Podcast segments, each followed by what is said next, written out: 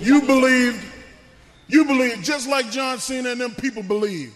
I had y'all all fool y'all a bunch of puppets.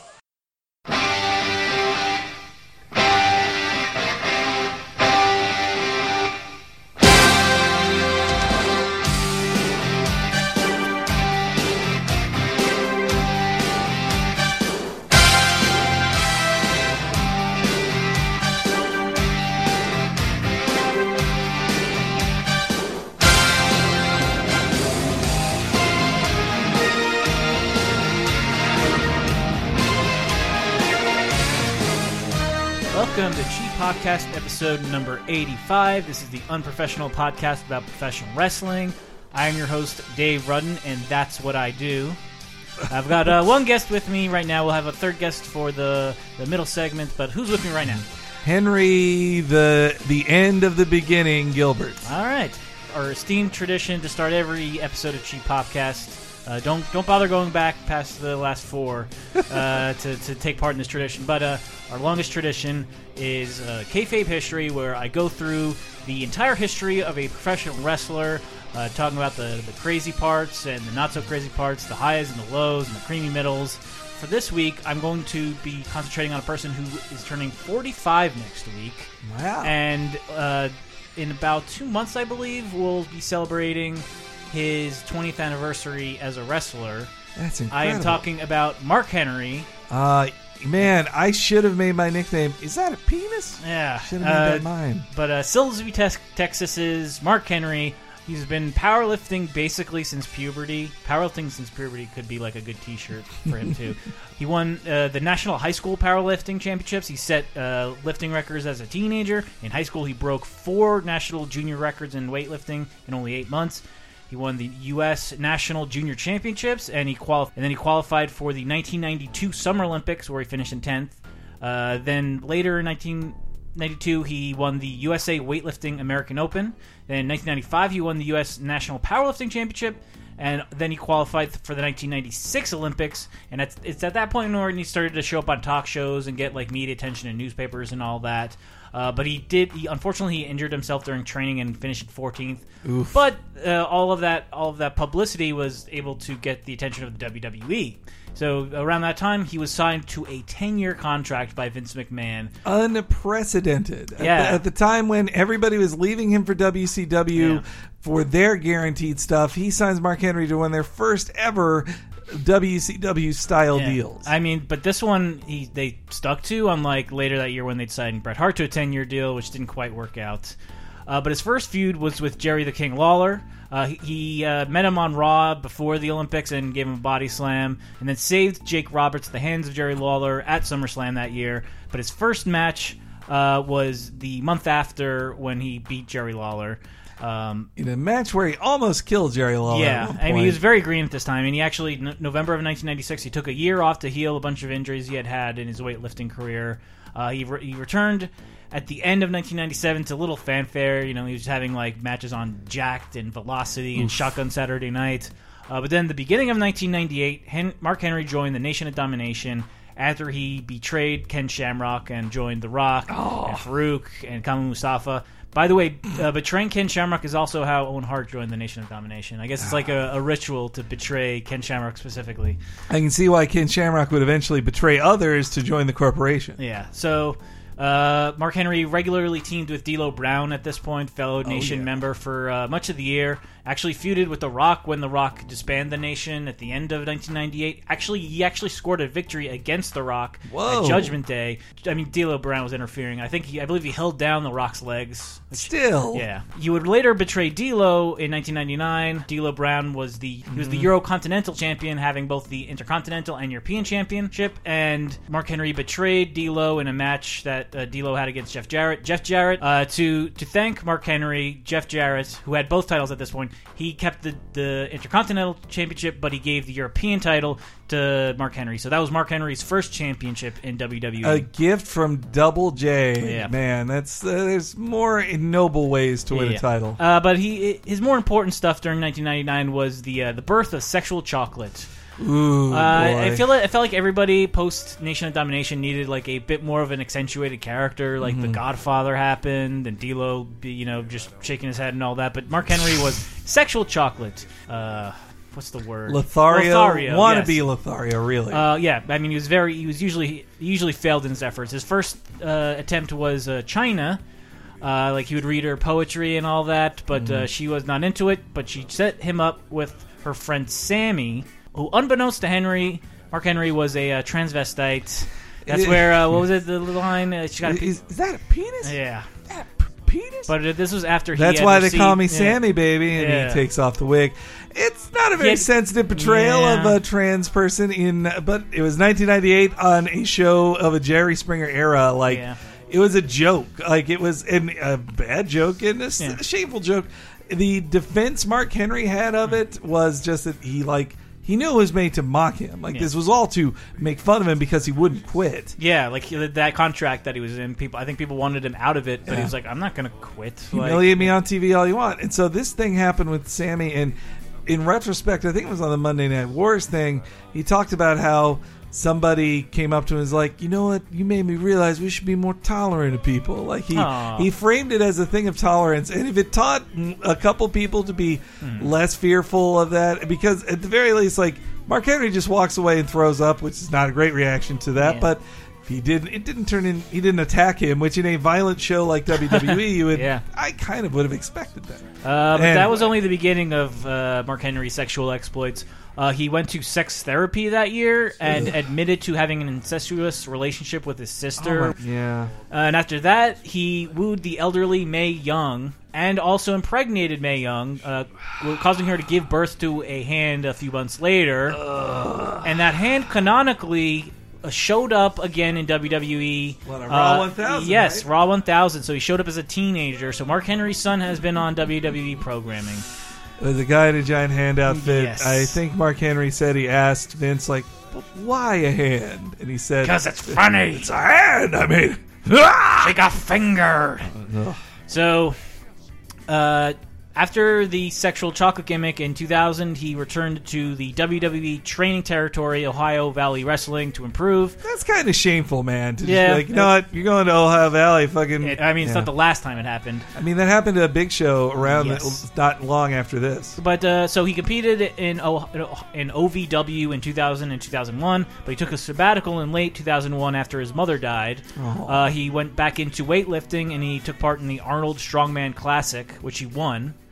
Uh, so he could again be legit called the world's strongest Yes. man. Uh, so 2002, he made a brief WWE return, and uh, his gimmick here was just doing feats of strength, like uh, he would pull a bus or like pick up a bunch of bricks or something, and try to taunt the other WWE wrestlers. Like, can any of you do? Can any of you do this? Again, uh, he was injured, so he returned again in summer of 2003, where he joined Teddy Long's.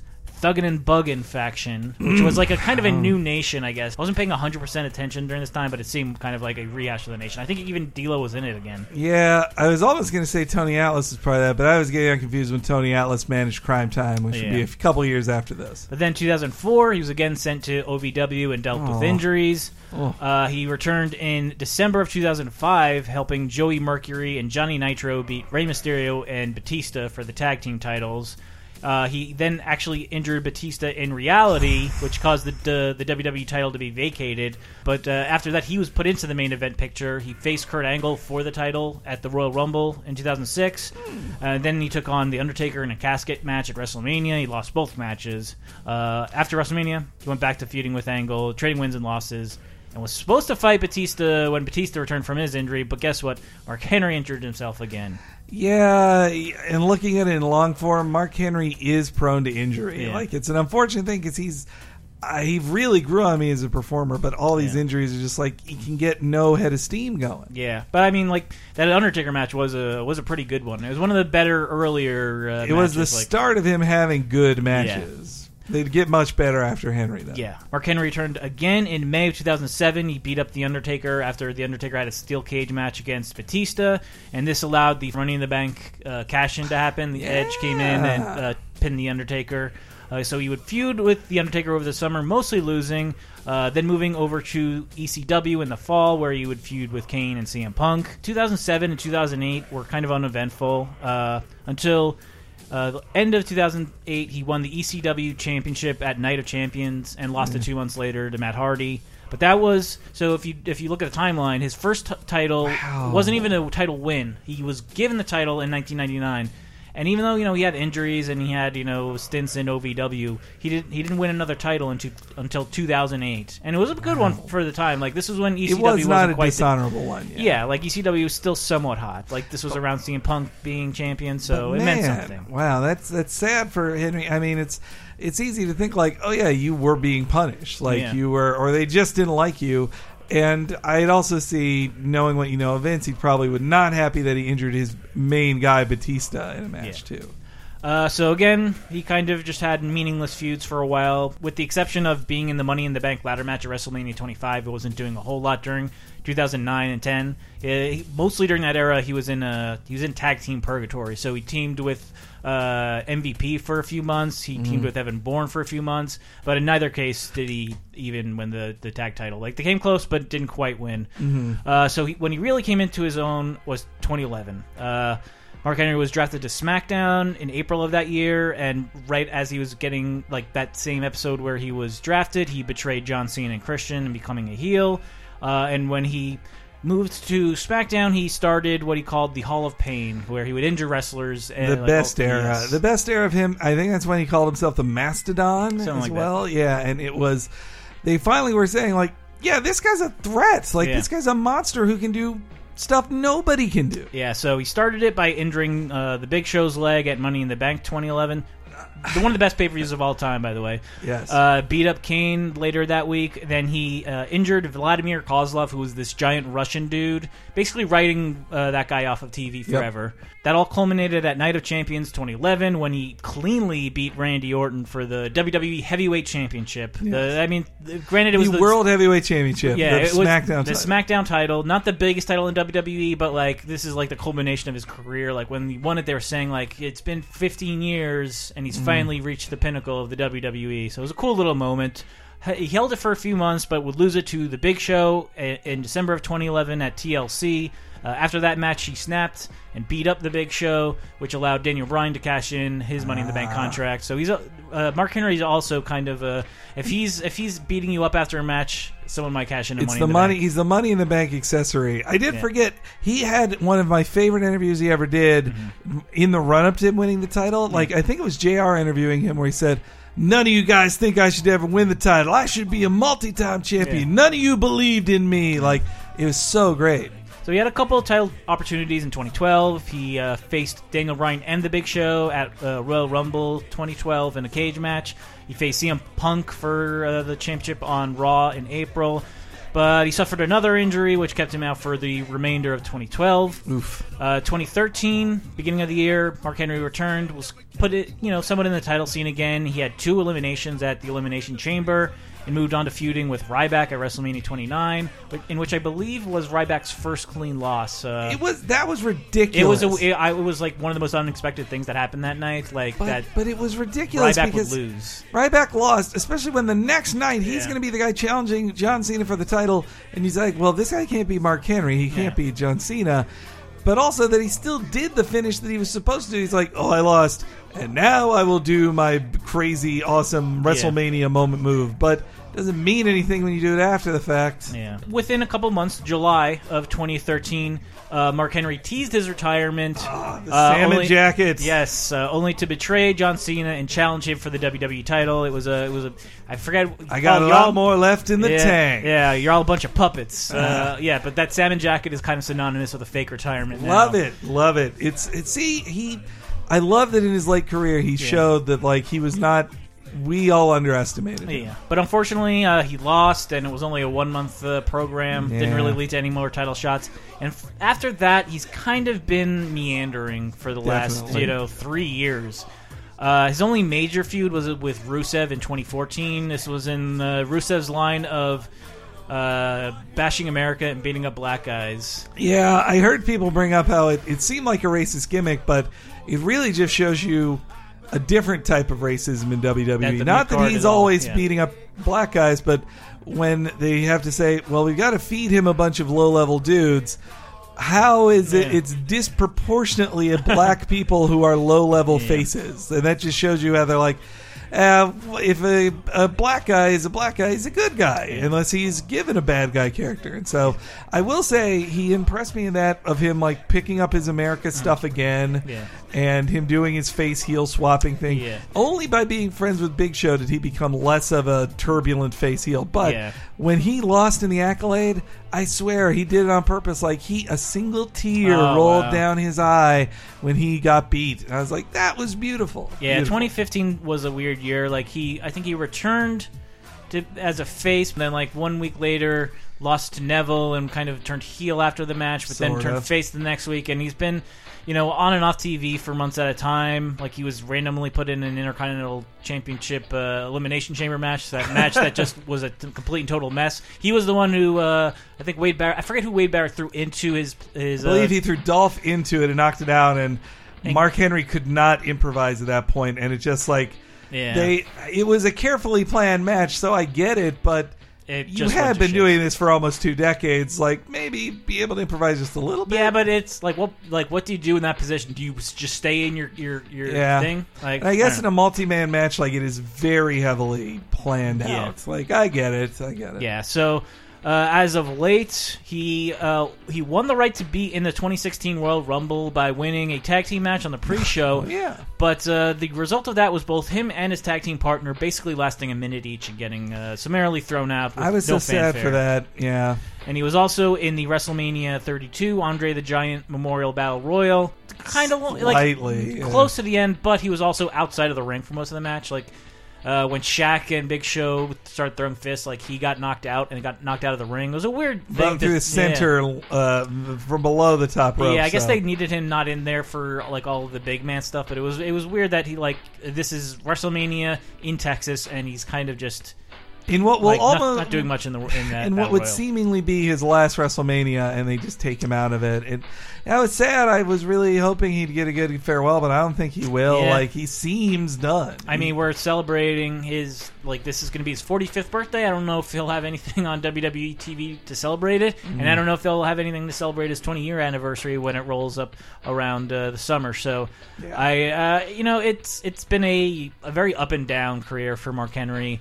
But I mean, you know, like his big moments have been pretty big, and the like, highs it- were high, but Yeah. the lows were real low. Yeah, I- but like I think like his title his title opportunity periods in 2011, 2013 were great and Yeah. you know can't take that away from him even, you know, you no know, matter how like- many hands he's given birth to, or Yeah. or how many times children chant sexual chocolate at him Yeah. when they weren't even alive when that thing happened.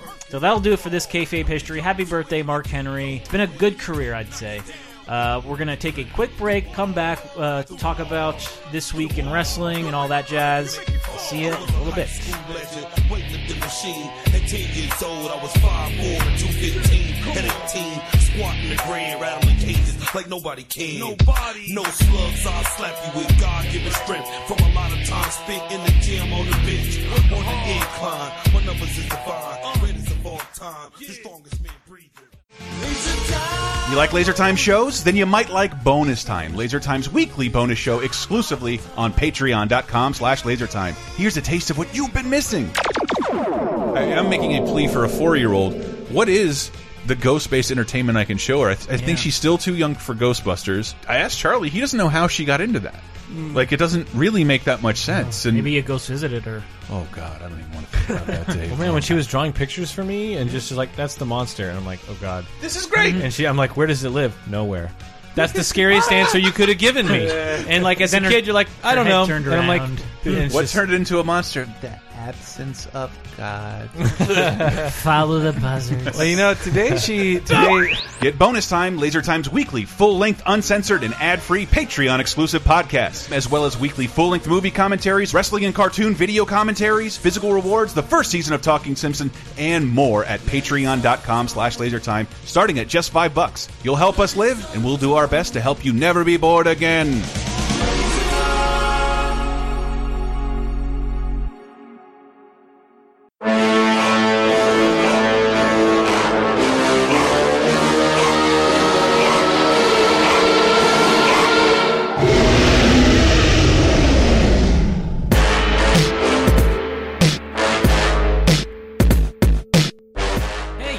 Everybody. Welcome to Cheap Podcast Live, the unprofessional live show about professional wrestling. I am your host, Dave Demon Rudden. I've got uh, who's Uh, here? I'm Henry Samoan headbutts are the hardest headbutts Gilbert. And uh, on the Wheels of Steel this week. Uh, Brett, the defeated demon, Aw. Elston. Ooh, boy. And uh, yeah, uh, Chris is out this week. He lost a loser leaves town match, but he'll be back soon enough. We're gonna kick things off with NXT Takeover: The End. Dot dot dot of the beginning, which uh, I have no idea what, what that en- ended up meaning, but uh, it was a really good event. As far as like crazy happenings, not that big. Maybe on like the lower half of the takeovers spectrum, but like I just thought like from beginning to end, every match was entertaining. I, Oh no, it was a great card. I, I regret not being able to watch it live with you and Brett and all of our other And bras. And Mike Grimm and Carolyn too, everybody. I missed out on that and I was sad about that, but it was uh, still a really great show. I mean, it started uh, that Cien guy seems pretty cool. yeah, Adrian. I- I like to start- Adrian Cien Almas. Though Yeah, I don't like honestly, like I think Tye Dillinger's too good to be the C- Juice Robinson. Yeah. like he can't be the he, he was can't more be popular than The, yeah, he Cien. can't he can't be the guy who jobs out to the uh, to the new guy anymore. Like they shouldn't have fired Bull Fit, man. They should have kept him around to do that stuff. And then the uh, American Alpha Revival match was great. It though. I mean, it was fantastic, but I didn't think they would lose. I Yeah. was so sad to see them lose, and then to have like the new Legion of Doom show up and beat them up. Though, what if Legion of Doom is Samoan? Yeah. I wonder. They should just be doing a story now, like the Samoans take over WWE. I know they're not Samoan. Oh well, they. Sorry, I thought they were related to Nia Jax because she was super excited about it. Someone mentioned what they were, uh, their ethnicity. I can't remember Ah, what it was. But. But with Paul Ellering, like I saw some people chanting or Who heard some you? people chanting, "Who are you? Who are you?" Like you fuckers I- don't know who Paul Ellering So is. th- I don't know if like it might just be the way that like NXT screens are. Like, can they even see who he is on? Like, is there a Maybe. screen you can see who he's on? Well, like, who he is on. To that extent, I mean, if I like, I knew who he was like right when I saw him, Mm-hmm. and I felt like the coolest guy in the room. I'm like, guys, that's Paul Ellering. He used to manage the Legion of Doom because I didn't know if like you or Grimm knew who he was.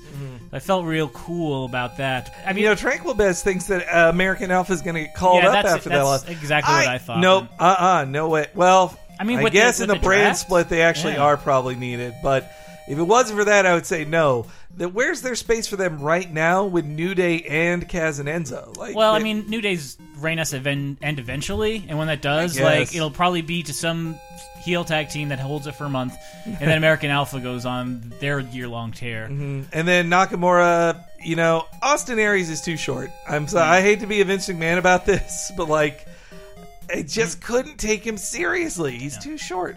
But uh, sorry, we're talking about every match but the one that uh, we're featuring in this segment. Actually, uh, real quick though, I did. We can't do it because of the way 2K16 works. Yeah. But uh, I really, I think my match tonight might have been N- Nia Asuka. Yeah, it was really good. it was way better than Nia's, It's Nia's uh, best match than ever. her Bayley match. But yeah, like, like this was an excellent cage match, but I did. I was surprised by the Nia. I, li- I yeah, I just love like the amount of emotion in it. Like I've never seen a person like s- scream, like just Yeah, yell at the yeah, other yeah, person yeah. right before they get knocked out. I did love that. Just and a defiant scream, and Yeah. then also yeah, just throwing Asuka across the ring like that Yeah. was great. I love that she's a monster, but the story is she's a monster who hasn't put it all together yet. She's not a killer like say Vader was, but yet. And I and I also like that she's finding herself. I think she is a way better Nia Jax is a way better performer than she was a year ago. Oh yeah. And I think she's on her way to being like one of the most dominant women around eventually. She's just not there yet.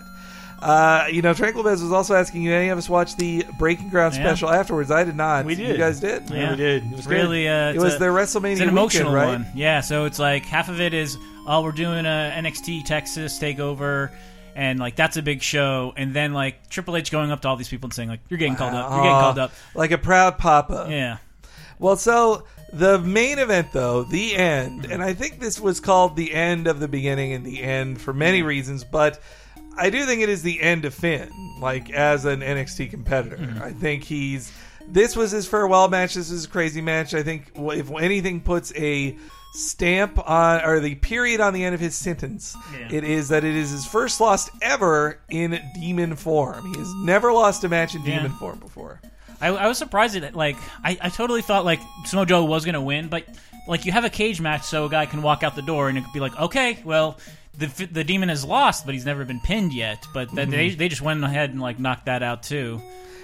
I mean, it makes sense because they hate each other so much. They probably wouldn't want to win by like doing the walkout or the climb over. But Yeah. another thing I wanted out of that match that I didn't quite deliver. I thought we were gonna get the uh, the coup de grace off the top of the cage. They were teasing it, but like I was thinking, like even it- Samoa's Joe's guts. I don't think could handle that. geometrically it doesn't work like it's too high it's too high on a low ceiling i just think it's too much of a risk for him Yeah. him doing it off of the off of the ladder in an Yeah. arena that's one thing but in full sail i just don't think it really works He'd like hit the roof and some uh, yeah. It was also some like insulation would fall on his head. because of the stipulation, which was weird for that. You can also run away and win. Wa- It was just like if he gets to the top to do the coup de grace, he can also just like coup de grace himself off the Yeah. other, other direction, Yeah. and Yeah. win. Well, that I wondered if they were going to do the story of um, one of my favorite cage matches in WWE history was the CM Punk Jeff Hardy one where it was loser leaves Raw. If P- Hardy wins, he gets the title. If he loses, he leaves SmackDown. And when he could have jumped out, him being the live in the moment character he mm-hmm. was, he rather tried to do his swanton bomb off of the top, off of the cage instead of jumping out. And everyone was like, "You're crazy, you're crazy." So I wondered if Finn would try the crazier, more entertaining move and miss it and lose because of that, which is not what happened though. And if any move should kill mm-hmm. the demon who kicks out of everything, it should be a second rope muscle buster. That should be like a once in a year move that Samoa Joe does. It's like mega killer move. And didn't it already end Tyson Kidd's career? Yeah, that's a, it's it's something they can't mention because it's too dark and they like if this was 10 years ago they would have totally said that's the move that ended Tyson Kidd's career but now it's too they don't want they it's probably still a sensitive topic for them Yeah. and, and with Samoa Joe. But uh, Finn has ankle problems Yeah. says well a cold code So, what are your personal Cold picks? decision. So, like, let's take the tag team match out of the equation because for me that was like the unequivocal match of the night. Like, Yeah. it was even it was the best tag team match I've ever seen in NXT, which is like high praise. Uh, but besides that, what, what would you say is your favorite match of the night?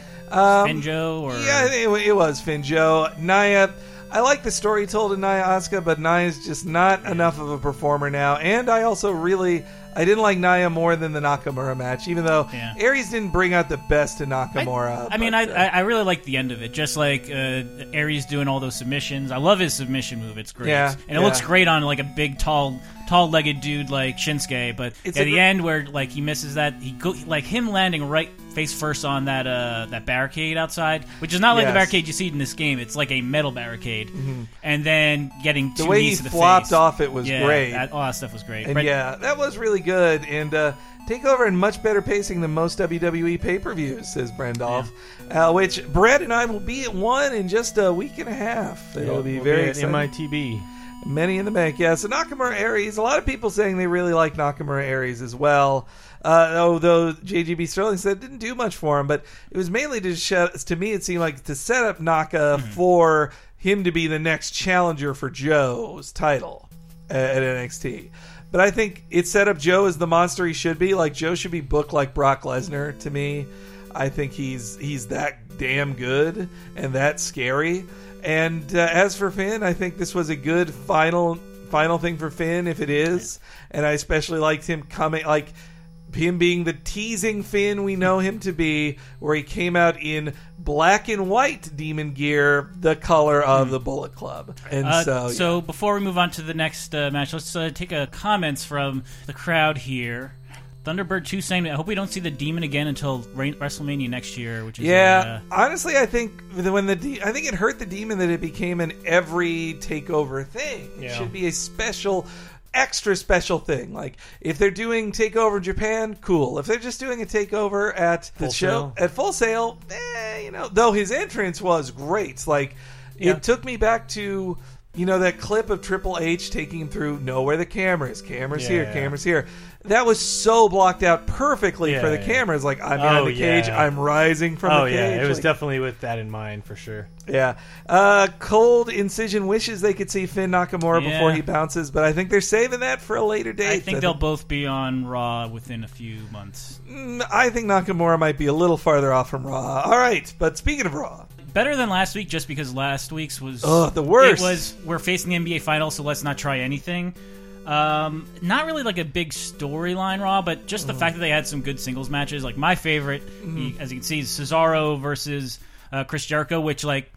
You know, Chris Jericho's been part time, but they still have rarely ever fought. So, like, Yeah. they, they have a good dynamic. Like, they're both super veterans. Oh yeah, they're And- both great, and, and they're both like at the best they've been in years. Now, so these singles matches didn't have weren't of much consequence. I will give you that, but they're kind of like I setting the uh, the setting set the in the ladder. Bank, yeah, like the ladder. Yeah, who's the best? Who's the worst? Kind of that sort of uh, and ranking those, system. And those six guys are all so good. It, the point is, all six of them could have a great match with anybody, with Yeah. any of the other guys. And though the other two were like, well, Del Rio and, and Sami felt fresh. Yeah. D- Dean Ambrose and Kevin Owens is absolutely not fresh. Yep. But this was a fresh match and the best. And also, what I loved about it was that Cesaro won with the sharpshooter, which Yeah. he should be doing more. Like I think I they've if- pretty much yeah. said TJ, uh, sorry Tyson Kidd Yeah. is done, and so he should just inherit that move. He should be yeah. the only man who does. It works move. perfectly with his uh his his spin. Yeah, the spin kind of the spin's great, but it always ends with like, yeah, Yeah, and like a, a main event level re- like wrestler should have both a uh, submission finisher and a normal finisher, and like right now, both of his are great. Like the neutralizer looks awesome, and so does the sharpshooter because it, it works right with his signature. Uh, see, I'm so talking Tank- WWE 2K16 terms So right Tanka now. says, uh, "Is the worst Raw episode always genuinely the worst until the next worst episode?" Uh, I would. Say, I mean, in so, no, Yeah. no.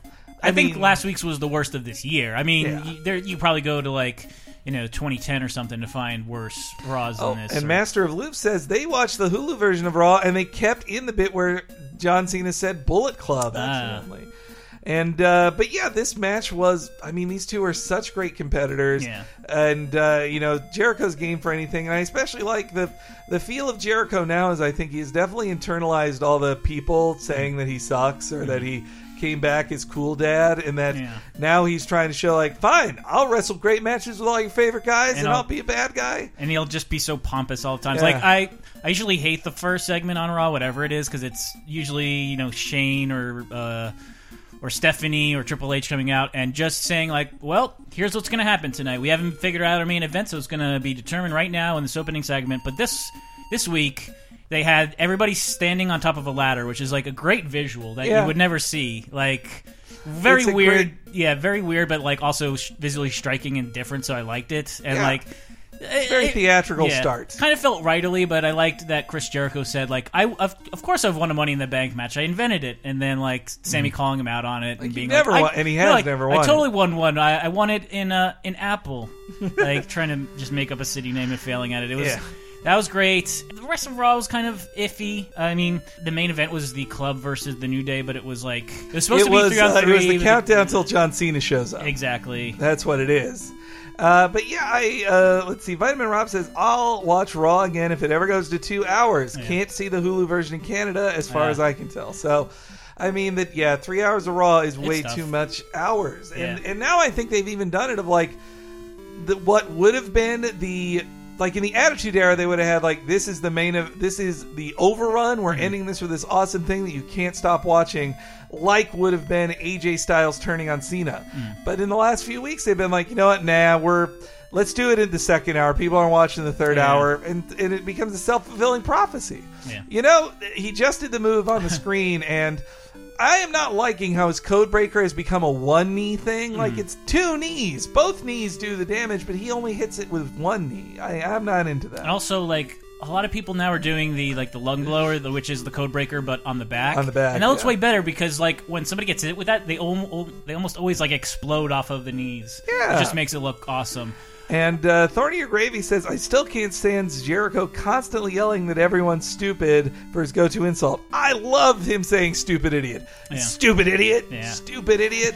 Uh, I also liked, you know, it wasn't a big, it wasn't a very big segment, but uh, the fact that at, at Money in the Bank they're gonna have that four way tag match. Mm-hmm. That like I thought they were just gonna throw away the vaudevillains injuring Enzo, but they actually they incorporated it into like they redid Mm-hmm. it in the match, except this time Enzo didn't get concussed. Yeah. Uh, but just yeah, like keeping that that angle fresh and like the the end result was that Enzo or not Enzo, um, Big Cass got so pissed that he just like went into like uh, R strength mode and uh, and beat up uh, and beat up the Vaudevillains until they got DQ'd. But I like that. I'm looking forward to that tag match. I still think that they're probably not going to take off the belts off the New Day for a couple more months. I don't like, just know. make them the longest reigning tag team champions. I mean, so they close to it. are it combined, but Yeah. not in a single reign. Though they got to take it'll take them a long time to beat Kendrick and uh, his Paul London.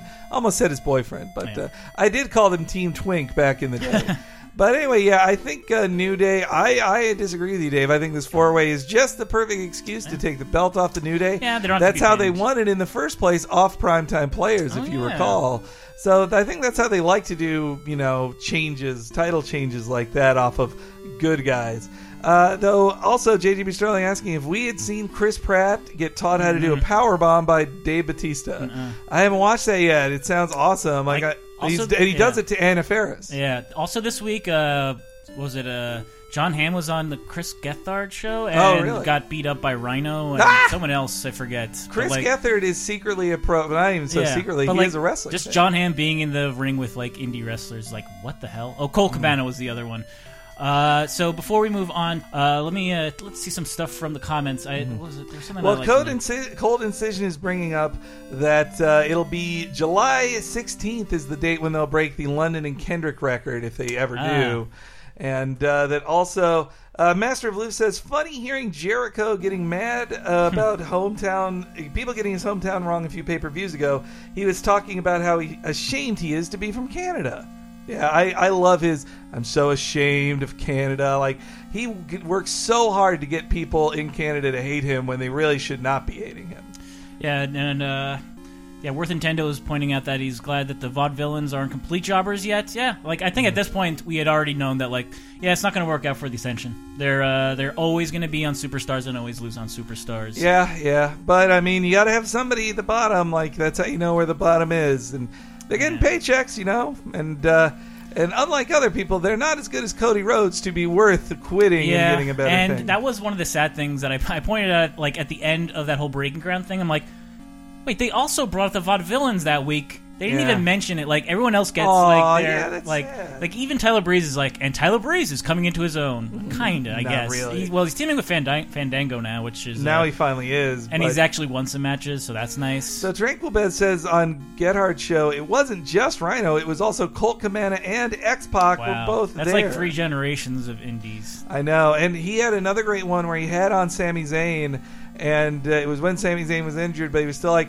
"Come on, man, you unironically love ska, and I love ska too. Let's skank, come on!" and Sami's like, "All right, I just can't skank as hard as I would because Uh, my I shoulder want to hurt my shoulder." I was, you know, going back to NXT real quick. I was really sad to not see Hideo come back, Mm-hmm. and he's got to come back soon because they're doing fucking shows in Japan next month, Mm-hmm. and he, he's got to be back for Japan, right? Right? I mean, they got enough Japanese talent to sell the tickets there, but I mean, they sold the tickets; it sold out. They didn't need a Tommy for that, but. Bring him back for Japan, man. I, I do feel bad that we've been denied. They did have a few matches, but a real Finn Hideo, you know, rivalry. Mm-hmm. I mean, I think Hideo is going to stay in NXT whenever he does come back. kind of he yeah. needs more time. So yeah, now we're moving on to uh, Lucha Underground. Speaking of guys who don't need more time in Japan, and a guy who's been spending a lot of time in Japan. So this was uh, again, I had kind of kind of fudge things like what you're going to see on the screen is a one-on-one match, but like there was only one one-on-one match, and it was a rematch. It was a kill shot against Marty the Moth Martinez, which. Uh-huh. For one thing, uh, who cares? But also, like, it ended in about five minutes and was a, a double count out. But Oh. yeah, the other two matches were the ones that like I really enjoyed.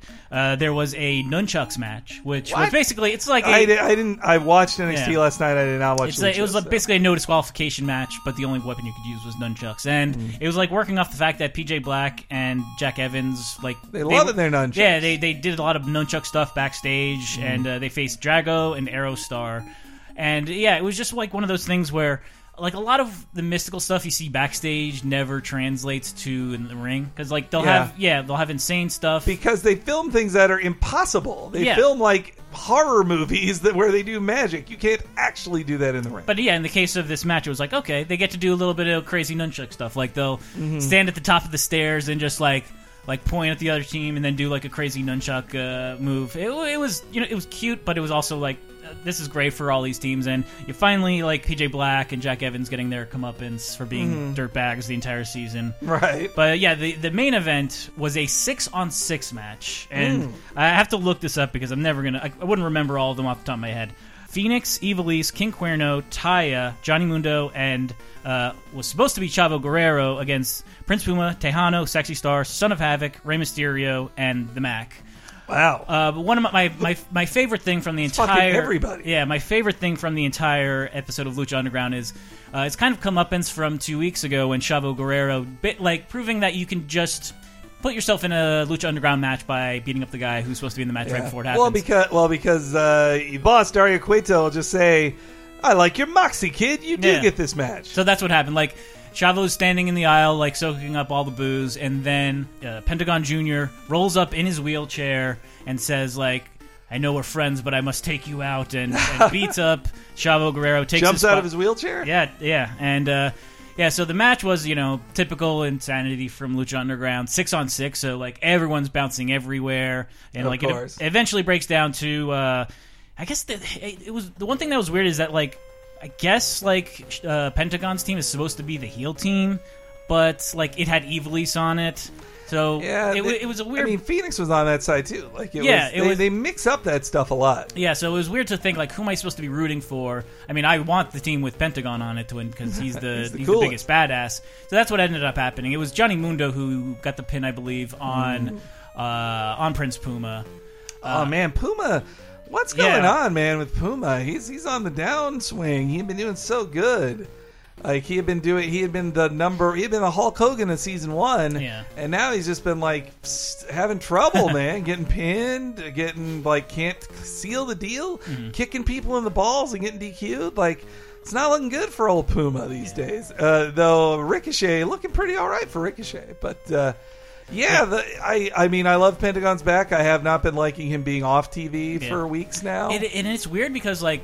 Of course, the crowd went nuts for it, and like Of course. it was cool to see him. But then I thought, like, okay, how long has he really been out? Like in terms of tapings, Oh. it was probably like a day, and that's weird. That Hmm. like someone will be off TV for a month, but it was basically a day's worth of tapings. That That's like true. he just showed up the next night. That's why you gotta just kind of let it go and be Yeah, like, this got- isn't what yeah. television production is. Yeah. Uh, the, so the, it's different, and uh, yeah, it's. Oh, Thorny Arabia has a great point. He thinks that Dario Cueto is a young Spanish Mr. Burns, Ah, and that uh, who's a he- Smithers though? Mm, Be the gee, I- Lotus Girl, or I guess Black Lotus is the closest thing to a Smithers. Yeah, though Burns, man, her uh, sexuality is ambiguous. So is it? Eh. I guess. I she's mean, not she- like um, what's her face? most uh, people don't have love is- storyline. yeah. I mean, Yeah. okay, yeah. There's She doesn't look anybody's face, which is as uh, Yeah. as ambiguous as you can get. one of my favorite moments of this season of Lucha Underground was when she was about to lick Ivelisse's face and then was like, "No, this audience would want it too much. Boo! I'm not doing it." I was like, "Yeah, fuck, fuck, fuck what people wanted." Nothing involving Pentagon is bad, says Night Demonifier. Pentagon is the he's the Stone Cold of their Yeah. show. Like he is the greatest. Yeah, And so, and so the result of this match is that the the, the six Mm. person team that won gets a like they have a six man match like a like everyone one on one next week. I think it might be elimination, Mm. and the winner of that is the new number one contender for Matanza's title. And- And, yeah, like I mean, just those six facing each other is going to be pretty neat. So- Fenix, Ivelisse, Taya, Johnny Mundo, King Cuerno, and So, Pentagon. Cold Incision brings up he thinks they're setting up for a Rey Puma thing Yeah. at uh, The always- Ultima yeah. Lucha. That would be a great match to make. I mean, Ultima Lucha Two has been filmed, so some people can know it if they if they they could already know. What I mean, is, and but- like the commentary kind of hints at it. Well, not really hints at it, but every time that Rey Mysterio and Prince Puma are on the screen together, it's like it's the past helping the future or whatever. Mm-hmm. Like just things like that. Uh, so Tenga asks, "Who's Ivelisse? That's the entire nation from Final Fantasy Tactics, right? Ah, yeah. Uh, yeah, it's the uh, she's the strong-jawed, uh, baddest bitch in the Yeah. Lucha Underground, and she she is great. Like she is great. I, I love her a lot. And uh, but she, you know, in other Lucha Underground news, at the same time this show was on, Lucha Underground, many Lucha Underground competitors competed in the uh, Oh, yeah. C- CMLL uh, big tournament, like this Ah. team tournament thing. And the main event was technically Team CMLL versus Team Lucha Underground, Mm-hmm. but it was really just like the CMLL guys who were on Lucha Underground facing the Team Lucha Underground guys, which were led by Dario Dario Cueto, and they won. Lucha Underground won the whole thing. It was crazy. All right, And, so uh, we got we have one more match to go Oh, through yes. on this. Uh, but before that, let's let's uh, dive into uh, comments for a little bit. Uh, Some people were mentioning we weren't talking about TNA, which they are Oh, going to have their lockdown soon. And, and they had the we just did we? I don't know if we talked about it we last did, week, no. but uh, Brother I, I, fi- Nero. I finally watched the entirety of it. Like uh, Matthew from Botchamania edited together this entire thing that was insane. Mm. Uh, but yeah, like that seems like it should be on Lucha Underground. Uh, Red Nuke Warrior? It's to be. It's not going to be Cesaro. Much Yeah. as I'd like it, it's going to be Kevin Owens. Oh, he's my asking who- sugge- who who's you gonna think's win in gonna my win. TB. Yeah, I say Kevin Owens at this juncture. Uh, but yeah, that clip was funny. Hmm. That clip was funny. Uh, but more so, I'm interested in what's going on in New Japan right now. They just Yeah. finished Battle of the Super Juniors. Will Ospreay looking like the king of the fucking world Yeah. there. And now at uh, Dominion, they're going to have the not the first ever, but the first in forever ladder match in New Japan history, though, because Tanahashi is injured. He's going to be facing Unbreakable Michael Elgin Kenny Omega. Going to be so damn good. But here, Yeah, uh, we have to talk about it. Uh, Brock Lesnar, what was it on Sunday or Saturday? Saturday night, They uh, like at UFC. Uh, was that one ninety Ni- nine? 199, yeah, yeah. So they announced for the- UFC two hundred. UFC two hundred will be Brock Lesnar, and then on Monday they announced he'll be facing Mark Hunt, who has been out of UFC for a little while too. Mm. Uh, but yeah, they'll be fighting at two hundred. Brock is it's a one night only return. WWE was cool with it. Very crazy. He fought at 100 and now he's fighting at 200. And I think it's a big risk for old uh, Brock. I think it is, you know, he's got all this mis- machismo, myster- like, uh, he, if he, he hasn't lost since he beat The Undertaker, and if his first loss is to Mark Hunt, who is, uh, from my, I found out, a big bruiser, like, he's not Yeah. famous, though. And it's not a name they can. He's like a he was a he was a title contender at some point. Yeah, like, he no. was close. He never Well- won the title, but like the heavyweight division in UFC is so all over the place. Yeah. Like it, it's it's one of their most like weirdest divisions where any any of the top six guys could always be heavyweight champion. There's no there's no definitive dude in charge there. so apparently Brock was he's been training for this ever since WrestleMania, which like I was starting to get a little bit confused. Like, why haven't they done anything with Brock? Not like literally, one thing Like not no not, not mentioning him, not bringing Brock, uh, Paul Heyman out. Well, it also makes you wonder why his his if his WrestleMania match was worse than it could have been because he was like, be Yeah, be- careful, yeah. be careful with me, or just concentrating on other things. Yeah. But yeah, like that match was underwhelming, and like I don't know, I don't think it'll be that bad for him, even if he does lose, because he came into WWE on like a two or three fight losing streak. Like his last one was to uh, Alistair Overeem, where he got punched in the guts and like died King Hippo style. because he had no guts left. Yeah. Divic, divic, diverticulitis. Di- diverticulitis. Yes. had incapacitated him. Which I think I read he, he got by eating too much meat because he, he lives on a that. farm and probably just eats beef all day. He's a fucking caveman, man. Yeah. He said it himself. Though that was when he said he wasn't going to come back to UFC. He's like, you know, I'm a caveman, but I'm a slightly older Yeah. caveman now. It's not worth it. And it is a health concern. Like, no matter what, he's not facing a tin can either. But no matter who you face, like, it's a risk of injury. The other guy's trying to hurt you. That's what CM Punk has been having so much Yeah. trouble with. That he he was trained in a physical activity, but one that teaches you to not actually hurt the other guy. And now he's getting into a thing where like the other guy's working real hard to hurt you. Stop Yeah. trusting them not to. And uh, so yeah, it, Brock in in his time in UFC was a guy who he was not an ultimate striker. Like he'd win. So, I think he won some matches with with KOs. Yeah, but he's yeah. more of a ground and pound master. Yeah. But if he tries to stand and strike, if he takes some fucking standing strikes from Mark Hunt, like he's done. Yeah, I don't think that's what I think he will just try to like. And if he gets submit him. concussed, like, can he even compete at SummerSlam? I, do, I, I think regardless, he's not going to be competing at SummerSlam. I don't even think Oh, they yeah? said he will be. Like I He'll think be we're- at he'll be SummerSlam. at SummerSlam. So he'll come out. He'll, depending on how much he gets beat up, he'll probably suplex somebody or just like s- clothesline somebody or Hmm. just show up and say like uh or s- it, to set up his next thing. Yeah, I, I, I don't know. I'm I think it's I think it's a big risk on their part though. If Mark Hunt beats Brock, then bring Mark Hunt into WWE, man. And sign him up for a couple matches. And obviously, people are hoping this means that Ro- Ronda Rousey will be allowed to compete at WrestleMania next year as kind of a trade for this. Yeah, there was someone else that they were mentioning instead of like Uh, the one that's on Dancing with the Stars. Yeah. I, I, somebody. Paige Van Zant, I believe her name is. Yeah, the Meltzer thinks that's because she's prettier and that Vince Yeah. prefers a the though yeah because Ronda Rousey is so unattractive. Mm-hmm. Uh, I hate that, but uh, yeah, Brock in UFC is like real life DLC, says Brandolph. I like that. Uh, I like Stacey D Pro at UFC 300. Brock Lesnar against Jav- Jason David Frank, the Green Ranger, uh, with the Dragon Sword in his corner. And Paige Van Zant. That's what people are yes, saying. yeah, yeah, and and, P- and uh, someone brought up like, will Paul Heyman be in UFC in any capacity? I hope so, but I don't think they would. I think he would be in. I'd hope he's in his entourage. I mean, he he did the exclusive first Mm-hmm. Yeah. inter- or another exclusive interview about it, and and him saying that like, oh yeah, I did this. I I did a. he said he he arm wrestled Vince McMahon for the right to do it, which at first I was like, haha, real Mm-hmm. funny. I'm like, that could be that could be true.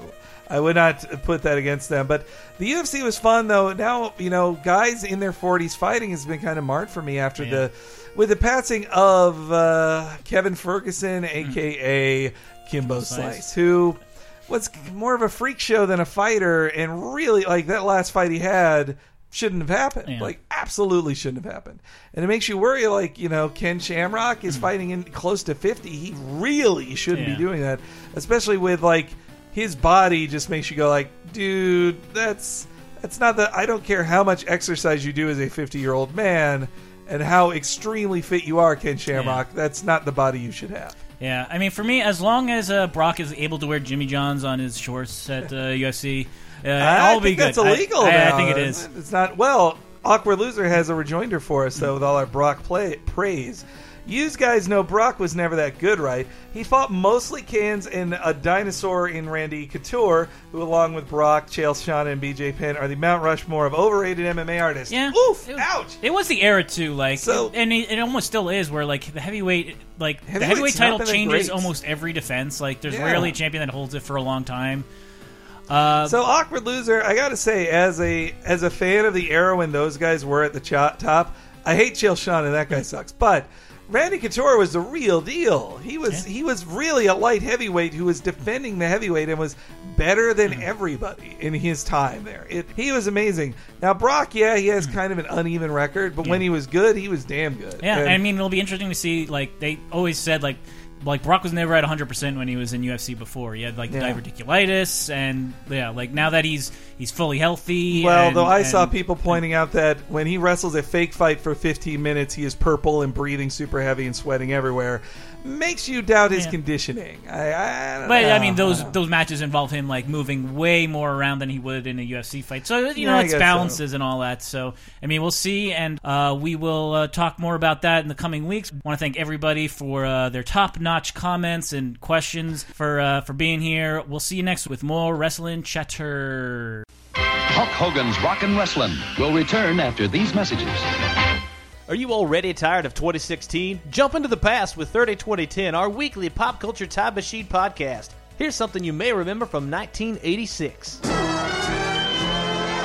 Stallone's Oh, Co- yeah. Cobra. I am all over Cobra. oh, good. This is the most 80s movie there yeah, is. it's Stallone is most Stallone. I think where he Yes. gets the criticism of making mindless action because the trailer Yes. absolutely presents it as such. It, no, it totally is. It's uh, Death Wish and Dirty Harry sort of taken to an extreme in that he is, Is it a canon film? Yes, it is. Yeah, I thought so. He's the toughest cop. He's the guy they send in for the dirtiest work. And the dirtiest work is like, oh, there's a guy um, who has a minor hostage situation in a supermarket, and his solution is, of course, shoot everything all the time. Right. kill all the dirt bags. It's like you could have easily like he's like sneaks up behind him. You could tackle him. No.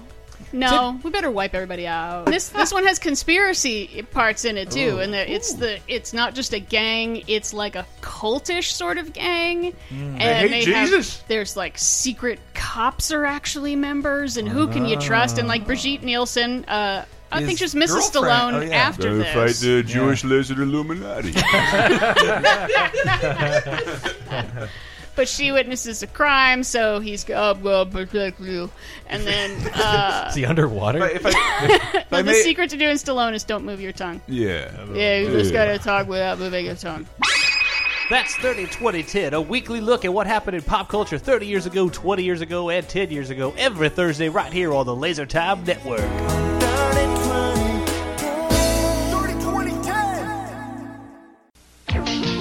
Now back to Hulk Hogan's Rock and Wrestling.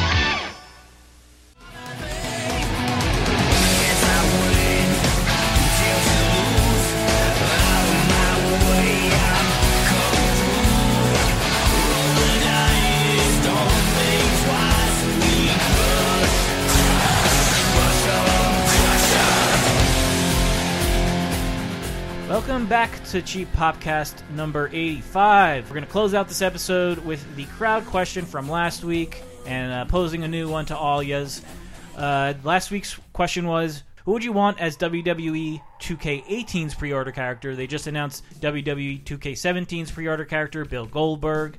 Uh, so it can be a wrestler like Goldberg who's been underrepresented in recent years, or a completely off the wall character like the Terminator or Mike Tyson. Uh, Chinese Ninja Social Justice Warrior said Chyna, Chyna, as, although that would require bringing back intergender intergender matches to WWE video games. And I don't think that would ever happen. Yeah. I- I- uh, but whatever year she gets the Hall of Fame, they'll, She they'll should put at her least be in it. Yeah. But yeah, when she finally started wrestling women, that's when she quit the company. She never wanted to wrestle women. She didn't want to be in their, admittedly, horrible women's division where like they had Ivory and then no other people who could actually. Well, Mm-hmm. Yeah. Jackie, Ivory and Jackie, and that was it. Yeah. man. Druk said. Spider Man. He wrestled a bit. He's going to get main anyway. And it's a good time for cross promotion with the pre order announcement and all the movie hype hitting around the same time. There's no way 2K could afford that. Sony might have it, but uh, uh, Yeah. like if it was a Sony exclusive on the PS4, that'd be one thing. I, but- yeah, I think it was like Terminator is not the biggest movie of the summer, so it was No. like that makes sense. Yeah. Spider Man will be the biggest movie of whatever summer comes out or whatever time of the year. comes. Pretty much, yeah. Uh, Brendoff says, I gotta pick Sylvester fucking Stallone. Since we got Arnie as the Terminator, then it only makes sense to get Sly as Rocky. That way we can recreate his match from Rocky 3 with Thunderlips. Oh yeah, the Hogan thing. Uh, never mind. If they get Rocky and Rambo in it, like Yeah. to face each other, That'd be- pretty good. Stabby Joe said they should do a Monday Night War theme, and the next game should have the obvious choice: RoboCop. oh my God, RoboCop's here! He's breaking the cage. The, the four horsemen want none of RoboCop. Bobo Hotep says, I know it's a long shot, but never say never with the WWE. Perhaps his debut UFC fight doesn't go as well as he hoped, bridges are built, and fen- fences mended, and we get the return of the best in the world, CM Punk. Watch out, WWE Universe, because it's clobbering time. You know that seems impossible to imagine now, but, But- eh, they never say never. He's the closest thing to never. I would, other than dead people, he's the closest Yeah. thing to never. I would say because I would just like he he is still being sued by WWE, Yeah. so that would need to be shut down. And he seems like the very kind of like the most stubborn man in wrestling history. Yeah. and I don't think you'll ever forgive him for ruining his Though, I, like, yeah, getting him back into WWE games, like back in the WWE in general, would be great. But like, A game like, is his, different- yeah. His last game, like, that was when they finally started to do like really good, mo- like facial mm. capture. But they didn't do him because he. He- wasn't he around was for gone it. by that point. They have his entire career mode, and it's like the you know last year's model of CM Punk. Yeah, it, it, it looked like crap, and it made me so sad that he missed being in a game with Samoa Joe. Like it was so close, so close to have them being in an actual game together. Nuke Ninja said back in the day. Oh, one other thing I'll say about the Punk thing too is that 2K had to pay him a shitload of money for putting him in a game when they weren't really allowed to, Oh, yeah. and so he like on his tell all podcast he joked with them of like. Hey, do you do you like having me in your game now? So I don't think 2K might be all that happy with him either. Hmm. Nuke Ninja said, Back in the day, I lived in an apartment with some friends, and we constantly played No Mercy. We created many characters, mainly versions of ourselves, but one of our most devastating creations was none other than Mr. Belvedere. Hmm. Imagine Big Papa B coming down to the ring to D'Lo Brown's "You Looking at the Real Deal Now" theme music, magic. My biggest regret is that we never made a proper Wesley for him to feud against. Takes all Wesley. kinds. Uh, Ivana Crap My Pants said the two biggest names to never appear in the WWE Alex Wright and Stevie Ray. Ah. Uh, to which uh, Drew replied, uh, Did you misspell Norman Smiley and Glacier? No man Smiley. Though I will say, Stevie Ray was actually in this year's game as DLC. That's right. and uh, you never know. Norman Smiley could make it in there as He- like a, D- uh, NXT trainer. He is a WWE employee, and uh, he, you know, Bill DeMott's not going to be on it next year. So And Glacier, I feel like his best chance was in that uh, WWE Immortals game. Like Oh, you have. Sub Zero. exactly, I, I want, I, I, I hope there's at least the Alex Wright dance in the game. Oh, soon. Hey, fun to boy. Uh, so new crowd question with the recent uh, announcement of Brock Lesnar having a, uh, a match at UFC 200 and WWE possibly getting a UFC star to, to wrestle in return. So from all of UFC history, in their prime, which competitor would you have wanted in WWE? because there ha- there were more people than you think were in it. Like, but not enough. Like but not got- enough. But yeah. like Dan Severn came Yeah. into it, Tank Abbott, Ken Shamrock. and and Ken Shamrock, and then also Don Frye wrestled a lot in Wow. Japan, not in America. But uh, so yeah, you know, let me go first. I will say. This is just in my head because I read a you know a, a sad here's how Kevin Randleman died story, Oh. but Kevin Randleman came at a very bad time in W in UFC because it was right before the Zuffas brought it, and they could barely afford to keep anybody under contract. And I think like several people just vacated their championship because their fight deals ran Yeah. out and they didn't come back. I And believe that like Kevin Randleman was in the very first UFC game on Yes. the Dreamcast. Yeah, he was. And his thing was he had incredible athleticism. All the stuff they talk about Brock Lesnar doing as a heavyweight, ah. he did too. But he was a puffed up heavyweight. Yeah. Like he he was really a light heavy, and I hmm. think he ra- he fought more at that level. But he was like this guy with crazy like crazy charisma, could do all this athletic stuff, and he just came at the wrong time. And people in the article just saying like. This guy could have been Brock Lesnar too. Like he could jump Yeah. over the he could jump over the octagon walls to get in. Like that's what he would do. And like and he's but he was crazy strong too. He was he was a big guy and it was unfortunate that like his career didn't go the way it should have and he came at just the wrong time in UFC popularity too. And uh, but yeah, he he was great. He was great. And I R.I.P. Kevin Randleman. if he wasn't kind of becoming the Kurt Angle of UFC at the end of his career, well, again, I guess because it's prime, Chael Yeah. Sonnen. Oh, uh, yeah. like I think he was really good at, at taunting people, especially Anderson Silva during He's their a feud. douche, man. Yeah, and like he's he's an all right size for WWE. He might be a little bit small, but like Mm. I think just his charisma and like the guy can move around and has probably got like some good technical wrestling skills. Mm. I just thought I thought like him when he was fighting Anderson Silva, like he was a great UFC heel that like guys today like uh, Conor McGregor kind of patterning themselves after, just like taunt like endlessly taunting the champion and like Mm. it's very hard to get UFC fighters that can be that charismatic. Chael Sonnen, I don't know if he's still doing it, but like he was doing a lot of like like UFC on Fox uh, pre-show stuff. Yeah. Like if you have, if you're able to talk that well on the microphone, like you'd probably be great in WWE. And No, I he is he is great at that. I know he wanted to do it too for a while, but I don't think it uh, it ever panned out. Yeah, and oh man, it just also reminds me of like the most wannabe WWE guy who never did it, though I guess he did appear in TNA once or twice, was Ah. Tito Ortiz. He was Yeah. like the worst person I fucking like there are worse people who have like worse human beings who have competed in UFC, but he was the douchiest douche in the world. And he Yeah. knew it worked. He knew it got him like publicity Yeah. and people like me would buy pay-per-views to see him possibly get his ass Yeah, his most but- his most wrestly thing ever was uh, when he went to Bellator after UFC. Mm-hmm. This is when Bell- when Spike, I believe, was airing Bellator and TNA lots of times on the same night. Yeah. So they're trying to get some synergy there. Like Bobby Lashley would fight in Bellator, but, but one night I like. Be, I think it was kind of that wrestling like influx. Forget who Tito Ortiz was fighting. another mask reveal, right? Yeah, so uh, his opponent brings out this guy in a mask and says, "Do you? I've got a, se- a secret weapon in my corner. Take off your mask." And this guy takes off his mask. Nobody knows who the fuck this guy Hmm. is, and uh, Tito Ortiz's opponent says like, "This is your old trainer," and now he's giving me all my, all the tips, and it's like, what the fuck? Yeah, And, what- like I know Bellator is the B tier MMA like organization, but you're making it look like C tier. People soundly rejected it. Yeah, it was, it was very dumb. Uh, and I would have thought, you know, it probably would have just ended up like Tank Abbott's horrible time in WCW, but Kimbo Slice could have been a Yeah, WWE he sh- probably star. should have bu- done that more than UFC. But He'd let been in a safer space. let's let's leave uh, the rest of the MMA world to the crowd. Please leave your response to the crowd question underneath this episode of Cheap Popcast on LaserTimePodcast.com. Uh, that'll do it for this episode. Hank, do you want to impart any plugs before we go? Oh, there's a lot to get through here, but let's start from the top. Laser Time, the regular show that everybody loves on lasertimepodcast.com. This week we talked about when cartoon characters endorse products for a very long time.